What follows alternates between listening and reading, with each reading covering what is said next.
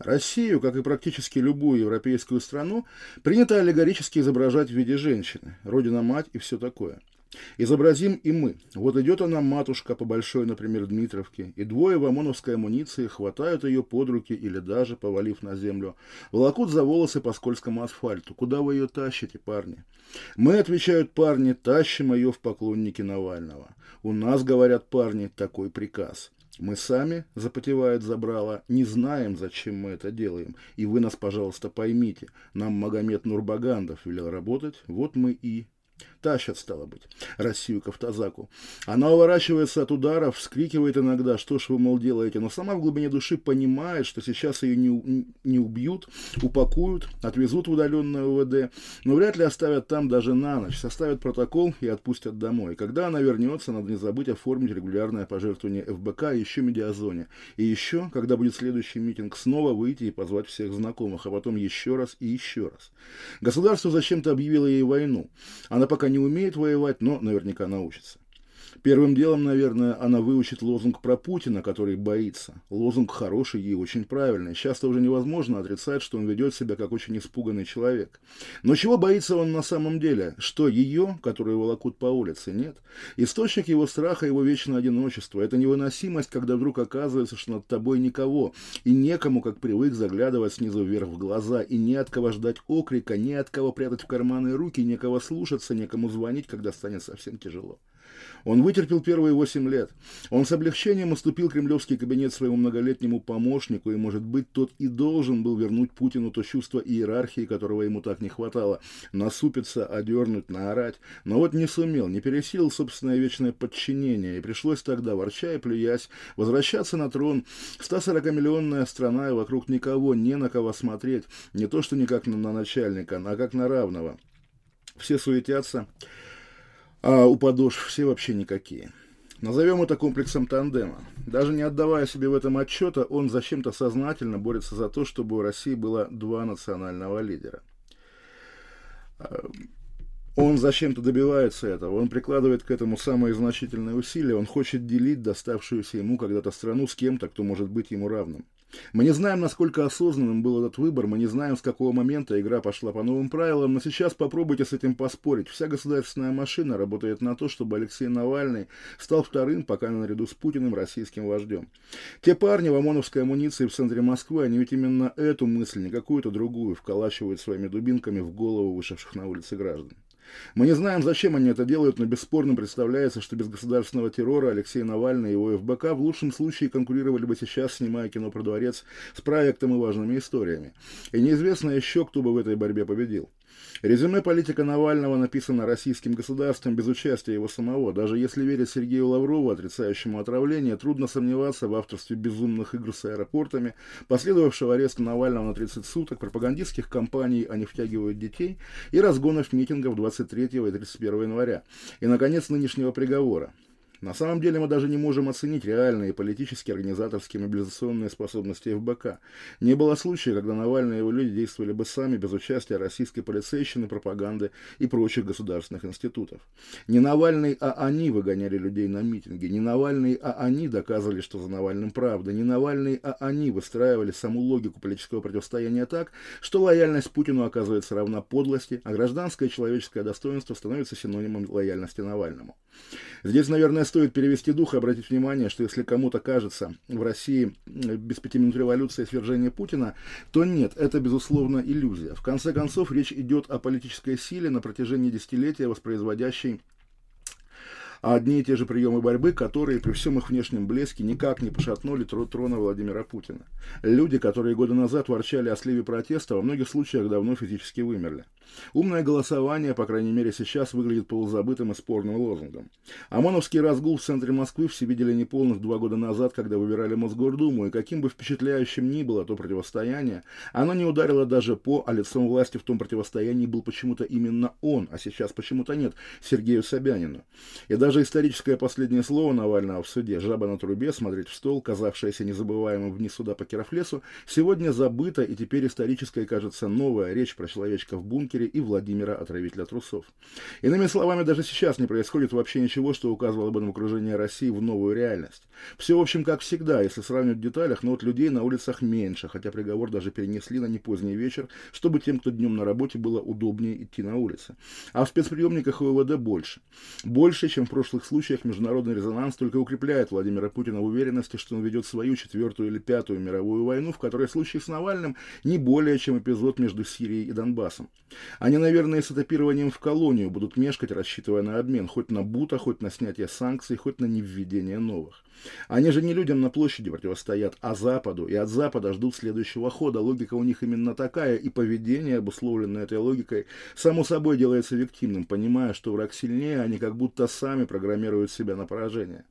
Загадочный опыт вовлечения в защиту российской власти бывших украинцев, от беркутовца Кусюка до блогерши Витязевой, выглядит как сознательное пораженчество. Люди, сломленные уже революцией в своем отечестве, едва ли принесут пользу нашему. Еще более необъяснимым кажется флагманский статус карабахского комического трио в российской пропаганде, как будто для того и нанятого, чтобы, обычный россиянин, глядя на их кривляние хоть в Донецке, хоть в Москве, в ужасе бежал бы от них. Опять же, в Навальниста, куда еще? Не люди, которым можно было, можно было бы доверять и которых можно было бы уважать, но полицейская дубинка оказывается единственным заслуживающим внимания олицетворением власти. Люди все под ударом дубинки. Искать рациональное в действиях власти в эти дни сложнее, чем когда-либо прежде. В начавшемся гражданском противостоянии нет вообще никакого вклада той стороны. Вся инициатива исходит от власти. Все шаги совершаются ею, вся эскалация на ее и только на ее совести. И если не брать во внимание самую очевидную версию беспримесного безумия, бытового сатанизма и людоедства ради людоедства, тогда стоит зафиксировать, что именно сейчас власти зачем-то понадобилась консолидация недовольной части общества вокруг Алексея Навального. Это может быть полезным не только с точки зрения всевозможной политологии на вечную тему транзита, но и с учетом перспективы каких-нибудь социально-экономических катаклизмов, которых власть вполне может ждать и к которым хочет быть готова именно в том смысле, что если какой-то части общества вдруг станет нечего есть, то правильнее будет направить ее голову холодную энергию в хорошо знакомое по прежним протестным годам русло. Но даже в таком робком формате искать политический подвох кажется сейчас безнравственным. Чем бы ни объяснялось нынешнее поведение государства, оно омерзительно. Борису Николаевичу Ельцину 90 лет. Россия встречает эту, очевидно, славную дату в условиях, как теперь кажется, самого острого политического кризиса за многие годы. Причем кризис без видимых и ясных причин был спровоцирован самой властью, зачем-то отравившей и посадившей Навального, а теперь пытающейся перевести общественные отношения в стране в белорусский полицейский формат. В такой обстановке естественным кажется, вспоминая демократические 90-е, вздохнуть и сказать, что время, конечно, было суровое, но уж такого Борис Николаевич себе не позволял. Не цеплялся за власть, терпел оппозицию, уважал свободу прессы, ну все в курсе. В юбилейный день мы, конечно, много такого услышим. И правда это, конечно, не будет. Другое дело, что сама по себе правда, как сущность, в наше время отчасти утратила свое абсолютное значение, и типичный наш современник, в зависимости от политических привязанностей, привык считать правдой только то, что нравится лично ему. И если кому-то нравится мечта о прошлом, как о времени свободы, что ж, пожалуйста, никто и не собирается переубеждать. В конце концов, и 30 лет назад, когда эпоха Ельцина начиналась, все было примерно так же. Не имея четкой картины мира и собственного образа будущего, первые недовольные постсоветской России ориентировались на прошлое, оппонируя Ельцину с позиции во многом выдуманного вчерашнего дня. Первый раз они вышли на улицы Москвы 23 февраля 1992 года. Был первый постсоветский день советской армии. Оппозиция хотела возложить венки к могиле неизвестного солдата. Мэрия, опасаясь столб у стен Кремля, запретила любые митинги в этот день, но потом вроде бы достигли компромисса, разрешив красно-коричневым митинговать на нынешней Триумфальной, тогда площади Маяковского. Но тогда еще все было в новинку. Митингующие, конечно, решили идти к Манежной, был против оцепления, перевернутые милицейские грузовики и беспрецедентно жесткий разгон, который в тогдашней оппозиционной прессе назвали кровавым воскресеньем, но название не прижилось. И потому что та пресса была невлиятельна, и потому что разгоны митингов очень быстро стали для Москвы обыденностью, а до октября 1993 года оставалось меньше двух лет. Такую историю несложно запараллелить с нашим временем. Но были ведь и другие. Например, за две недели до той первой разогнанной демонстрации по Москве ходили колонны лоялисты, требовавшие, между прочим, отставки главы администрации президента Юрия Петрова. Представьте себе сейчас демонстрацию «Единой России» под лозунгом «Долой Вайна». Демократическая Россия, поддерживавшая Ельцина, В 92 году митинговала за отставку Петрова. Друг Ельцина по обкомовским временам и преемник его во главе Свердловского обкома КПСС после переезда Ельцина в Москву Петров считался серым кардиналом Кремля, саботирующим демократические рыночные реформы и манипулирующим Ельциным в интересах затаившейся советской номенклатуры. Помимо Петрова, тогдашняя пресса называла серым кардиналом еще одного свердловского соратника Ельцина Геннадия Бурбулиса, занимавшего загадочную должность государственного секретаря Российской Федерации. В историю, впрочем, Бурбулис войдет исключительно как человек, официально и торжественно, как будто речь идет о высокопоставленном иностранном госте, принимавшей от имени российского государства в Кремле мексиканскую актрису Веронику Кастро, сыгравшую роль в популярном сериале «Богатые тоже плачут». В начале 93 -го года должностей лишатся и Петров, и Бурбулис, оппозиция серого кардинала, манипулирующего Ельцином, станет плавающей. В каждый конкретный момент тогдашние профессора Соловьи, а они же изобрели политический термин окружения Ельцина, еще было более изящное коллективный Распутин, были готовы объяснить публике, что страной на самом деле управляет тренер по теннису Шамиль Торпищев, или охранник Александр Коржаков, или администратор Чубайс, или олигарх Березовский, или журналист Юмашев, или дочка Ельцина Татьяна. И давайте хотя бы сейчас, перебрав все эти имена, обратим внимание, что если фавориты менялись с такой калейдоскопической быстротой, то, наверное, никому из фаворитов в действительности не удалось подчинить Ельцина себе, и вся эта политология про коллективного Распутина ничего на самом деле не стоила. Ельцин управлял собой сам, вне зависимости от того, кто в тогдашних московских гостиных считался реальным хозяином Кремля. Не надо лишать Ельцина субъектности, его манипулируемость, вероятно, самая удачная черная легенда, которую удалось выдумать современникам. Зато, очевидно, совершенно правы были те лоялисты 90-х, кто восторженно говорил об удивительном, почти зверином политическом чутье Бориса Ельцина.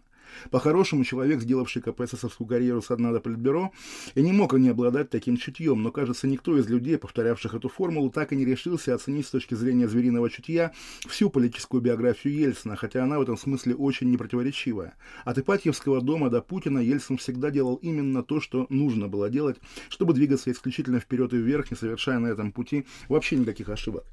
Если главным публичным оппонентом Горбачева в 1987 году на 19-й Всесоюзной партконференции, ставшей его фактическим бенефисом, Ельцин стал с подачи самого Горбачева, то последующее превращение в бесспорного лидера парламентской оппозиции – это исключительно его заслуга.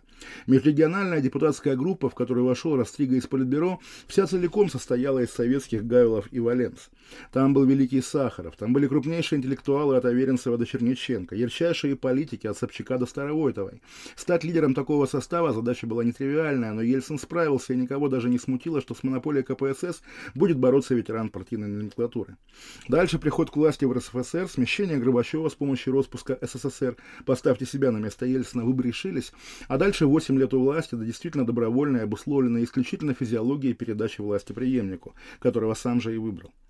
Ни Сахаров, ни Путин, ни Горбачев, никто бы не справился с теми вызовами, с которыми на протяжении восьми лет справлялся Ельцин. Первое настоящее чудо, которое удалось ему совершить, подчинение армии. Недалекий десантник Грачев, командовавший ею в самое тяжелое для страны время, заслуживает права быть высеченным в российской горе Рашмар. В последние советские год-полтора армия, то и дело становившаяся для Горбачева ключевым инструментом решения внутриполитических проблем, была близка к тому, чтобы стать самостоятельным политическим институтом, и будь во главе ее хоть кто-нибудь решительнее Горбачевского маршала Язова, назначали бы мы теперь свидания под памятниками советскому Пиночету. Угроза военного переворота оставалась важнейшим политическим фактором до самого крушения СССР. Ельцин и Грачев сумели свести эту угрозу к нулю. Жаль, что оба унесли все тайны в могилу, но можно догадаться, что главным секретом была своего рода амнистия, помноженная на приватизацию. Вместо строительства новой демократической армии Грачев, даже не заставляя советских офицеров переприсягать новому государству, позволил им безраздельно владеть всем, чем они распоряжались по службе, превратив потенциальных карбонариев в мелких и не очень бизнесменов. Один торговал оружием, другой недвижимостью, третий секретами, и никто даже не сел. Самый крупный коррупционный скандал в армии – распродажа имущества западной группы войск, по популярности именно за то, популярная версия именно за то, что докопался до каких-то немецких секретов, был убит журналист Холодов. Не повлек за собой никаких репрессий в армии, одиознейший генерал Бурлаков, лично распродававший имущество, дожил до путинских времен и был с почетом похоронен как заслуженный ветеран. Неудивительно, что в 1993 году армия выбрала сторону президента. Очевидно, вторым, если не чудом, то великим изобретением Ельцина стала оппозиция Его Величества, созданная им вместо доставшейся по наследству от Горбачева парламентская оппозиция и существующая до сих пор. Сейчас, когда мы наблюдаем сворачивание придуманных в прошлом году партийных проектов типа партии Прилепина или партии Фаберлик, можно заметить, что даже годы спустя Путин не решается усложнять доставшуюся ему в наследство ельцинскую партийную систему. С ЛДПР было ясно все с самого начала. О связях Жириновского с КГБ убедительные слухи ходили еще 30 лет назад. Соседа Ельцина по Цыковскому дому на Белорусской Геннадия Зюганова в мурзилочности упрекали гораздо реже, хотя в наше время, когда КПРФ уже совсем не стесняется своей подконтрольности Кремлю, стоит, по крайней мере, допустить, что и тогда партия Зюганова оппонировала Ельцину понарошку. Понарошку, но очень успешно, сыграв ключевую роль в нескольких политических кризисах, когда казалось, что режим вот-вот падет. 96-й год помнят все, но был ведь еще и 98-й, когда единовременное обнищание без преувеличения всего народа обернулось не сожженным Кремлем и повешенными олигархами, а всего лишь операцией клеточным правительственным кризисом с попыткой возвращения Черномырдина. Ельцин снял его весной, и, откровенно говоря, трудно поверить, что спустя полгода он всерьез хотел возвращения этого опасного тяжеловеса на вторую позицию в государстве. И полугодовым правительством Примакова-Маслякова, расчистившим дорогу к власти Путину. Сейчас ясно, что это была гениальная политическая комбинация. Кто же ее придумал? Тот же гений, который в 93 году превратил парламентскую Россию в сверхпрезидентскую, а в 96-м устроил непопулярному Ельцину гарантированный второй срок. Не нужно искать теневых российских Макиавелли, людей, которые были бы рядом с Ельцином на протяжении всей его восьмилетки, просто не существует в природе. Лучше посмотреть в правде в глаза и признать, что этим гением сам Ельцин и был. Узурпировав власть в едва ли не самой свободной стране мира, свободнее, чем СССР 91 года только нынешней Сомали, Ельцин с нуля создал систему власти и политическую культуру постсоветской России. Лишенный каких бы то ни было комплексов, морали и, очевидно, веры в Бога, он сумел выстроить отношения государства с обществом так, чтобы окно возможностей для его оппонентов было ограничено с радикальной стороны 93 годом, а с умеренно 96-м. То есть из каждого политического кризиса выходов может быть только два. Либо вы делаете вид, что признаете честную победу власти, либо в вас будут стрелять. Самый последовательный и верный ученик Ельцина, претендовавший когда-то на его место Лукашенко. Но и Владимир Путин, как мы видим, за все свои 20 лет ни разу, вот и сейчас тоже, не вышел за пределы придуманного придуманной Ельцином системы координат.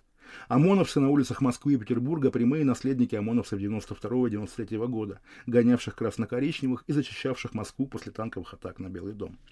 Само по себе силовое сословие, ставшее основой социальной базы Путина, возникло и воспиталось задолго до появления Путина-преемника. Ельцин вначале создал путинский класс, только потом поставил над ним Путина. Поворотная точка, очевидно, была Первая Чеченская война, создавшая силовика как субъект в нынешнем виде. Но и до Чечни среди по-настоящему исторических ельцинских реформ стоит выделить беспрецедентное повышение статуса МВД. Не считая сталинских времен, когда милиция подчинялась Лубянскому ведомству, но и в нем была вторым сортом, как пограничники в нынешней ФСБ, глава полицейского ведомства никогда не входил в политическое руководство страны. Это не удалось даже Николаю Щелокову, близкому другу Брежнева, реформатору милиции, ее фактическому создателю в окончательном и доживших до наших времен виде. Только Ельцин догадался снять с полицейщины все прежние ограничения. Только при нем милицейская карьера стала престижнее армейской. При нем же появились и новые, невиданные раньше ведомства в погонах, от МЧС до налоговой полиции. А публикации середины 90-х о тогдашнем верховном силовике Коржакове, назначавшем министров и вмешивавшемся в дела большого бизнеса, от нефтянки до медиа, заставляют вспомнить Сечина и прочих бизнес-силовиков нашего времени. При всем почтении к ним не они придумали этот порядок. Опыт Ельцина по удержанию власти в самых неблагоприятных условиях бесценен. Даже в условиях своей абсолютной непопулярности и массовой нищеты он ни разу не был всерьез близок к потере власти и за исключением двух недель в октябре 1993 года умудрялся вести себя так, чтобы у людей не было ощущения полицейской диктатуры. К его самым успешным изобретениям стоит отнести вытеснение политической оппозиции за пределы того пространства, в котором царствовал он сам. Люди, выходившие на улицы в 90-е, по умолчанию отрицали не столько власть Ельцина, сколько новую российскую государственность как таковую.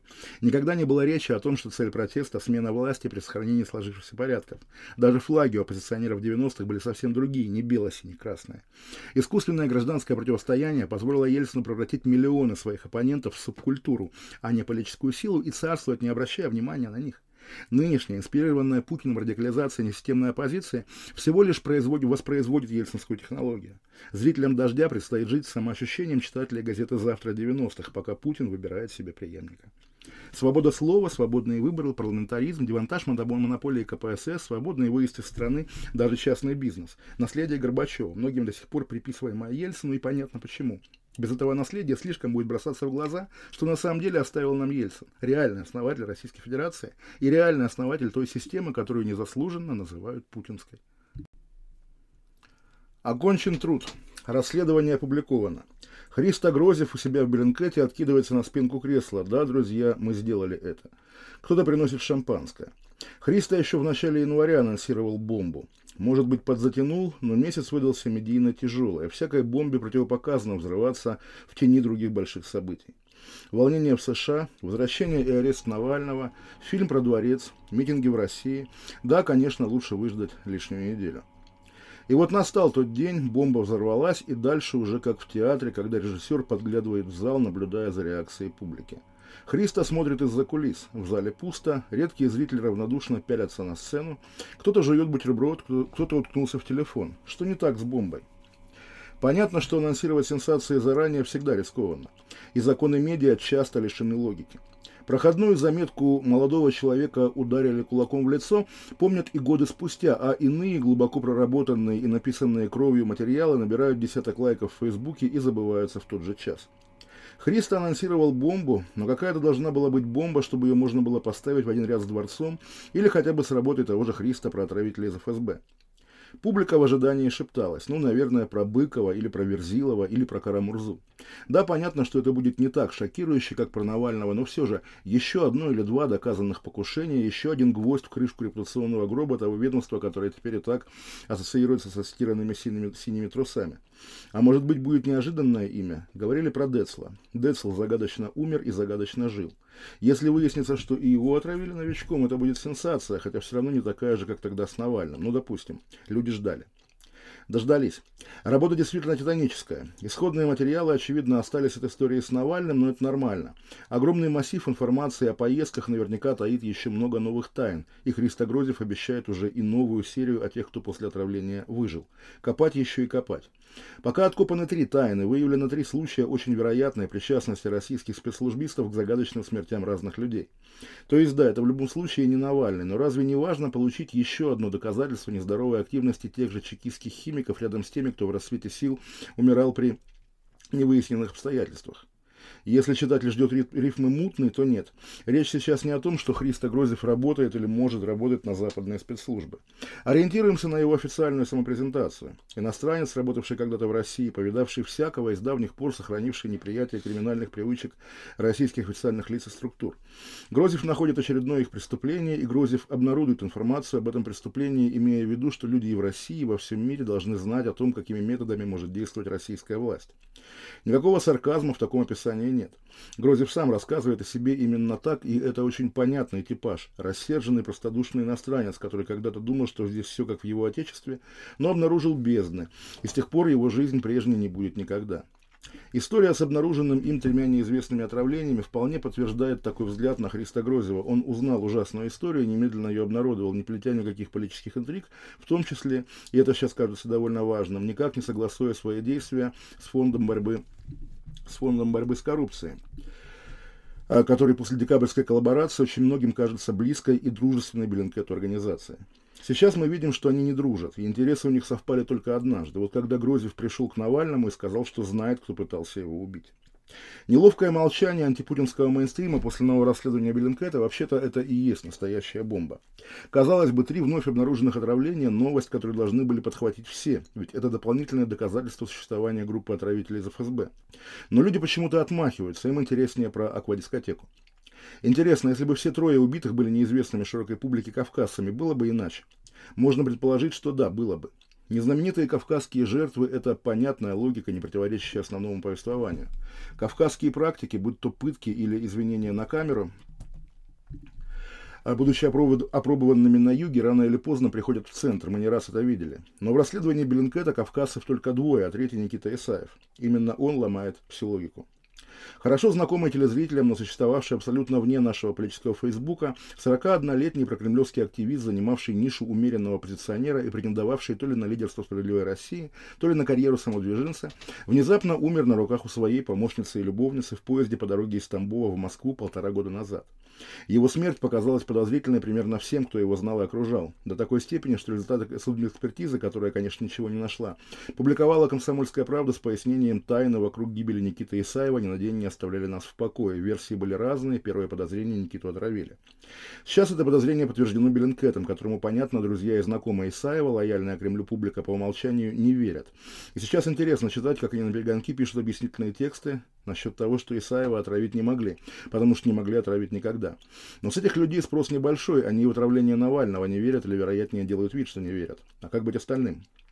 Неангажированный ученый-политолог Григорий Голосов, знавший Исаева лично и слышавший от него, что он собирается выдвигаться на президентских выборах, предположил, что именно эти амбиции стали причиной, по, которым, по которой Исаев был убит. Кирилл Рогов, симпатизирующий Навальному, называет такую версию не очень убедительной. Но где искать убедительную? Из тех немногих, кто не стал хранить неловкое молчание по поводу Исаева, первым эту версию выдвинул журналист Илья Барабанов. Они же с Навальным сверстники, Никита был даже моложе на два года. Молодые крепкие мужики, ведущие здоровый образ жизни и постоянно катающиеся по стране. Как высчитать оптимальную дозу для такого организма, не испробовав ее на другом организме? То же самое, но в более брутальных выражениях, пишет и крупный функционер ФБК Леонид Волков. Вот есть Никита Исаев, молодой высокий юрист, ровесник Алексея Навального, практически его АПшный клон. На ком, как ни на нем, подбирать дозу?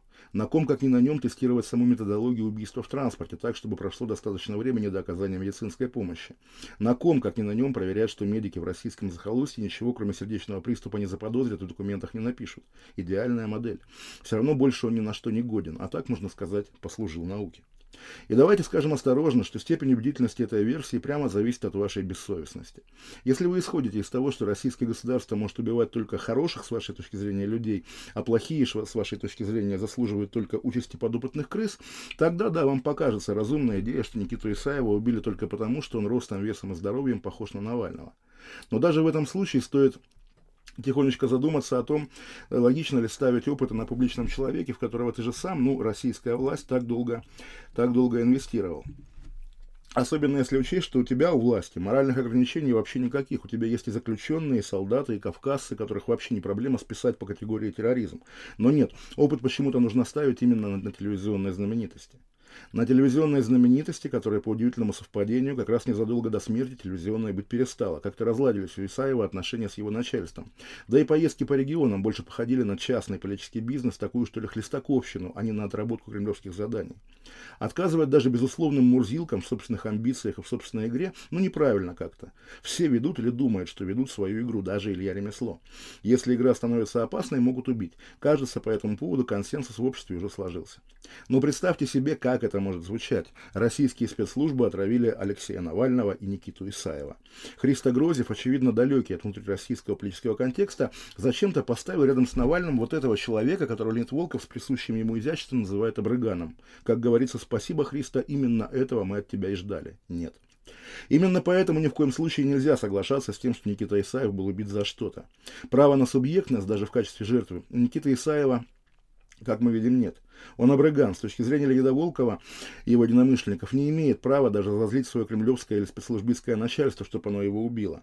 Убийство такого человека, чтобы оно не вредило большому сюжету с отравлением Навального, может быть только подготовкой к отравлению Навального. И как бы нелепо не звучала версия репетиции, нужно настаивать на ней.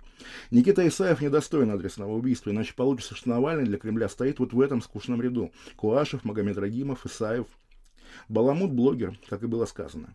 Поэтому извини, Христа. Ты, конечно, старался и вообще молодец, но не в этот раз. Давай лучше про Быкова, ладно? Фух.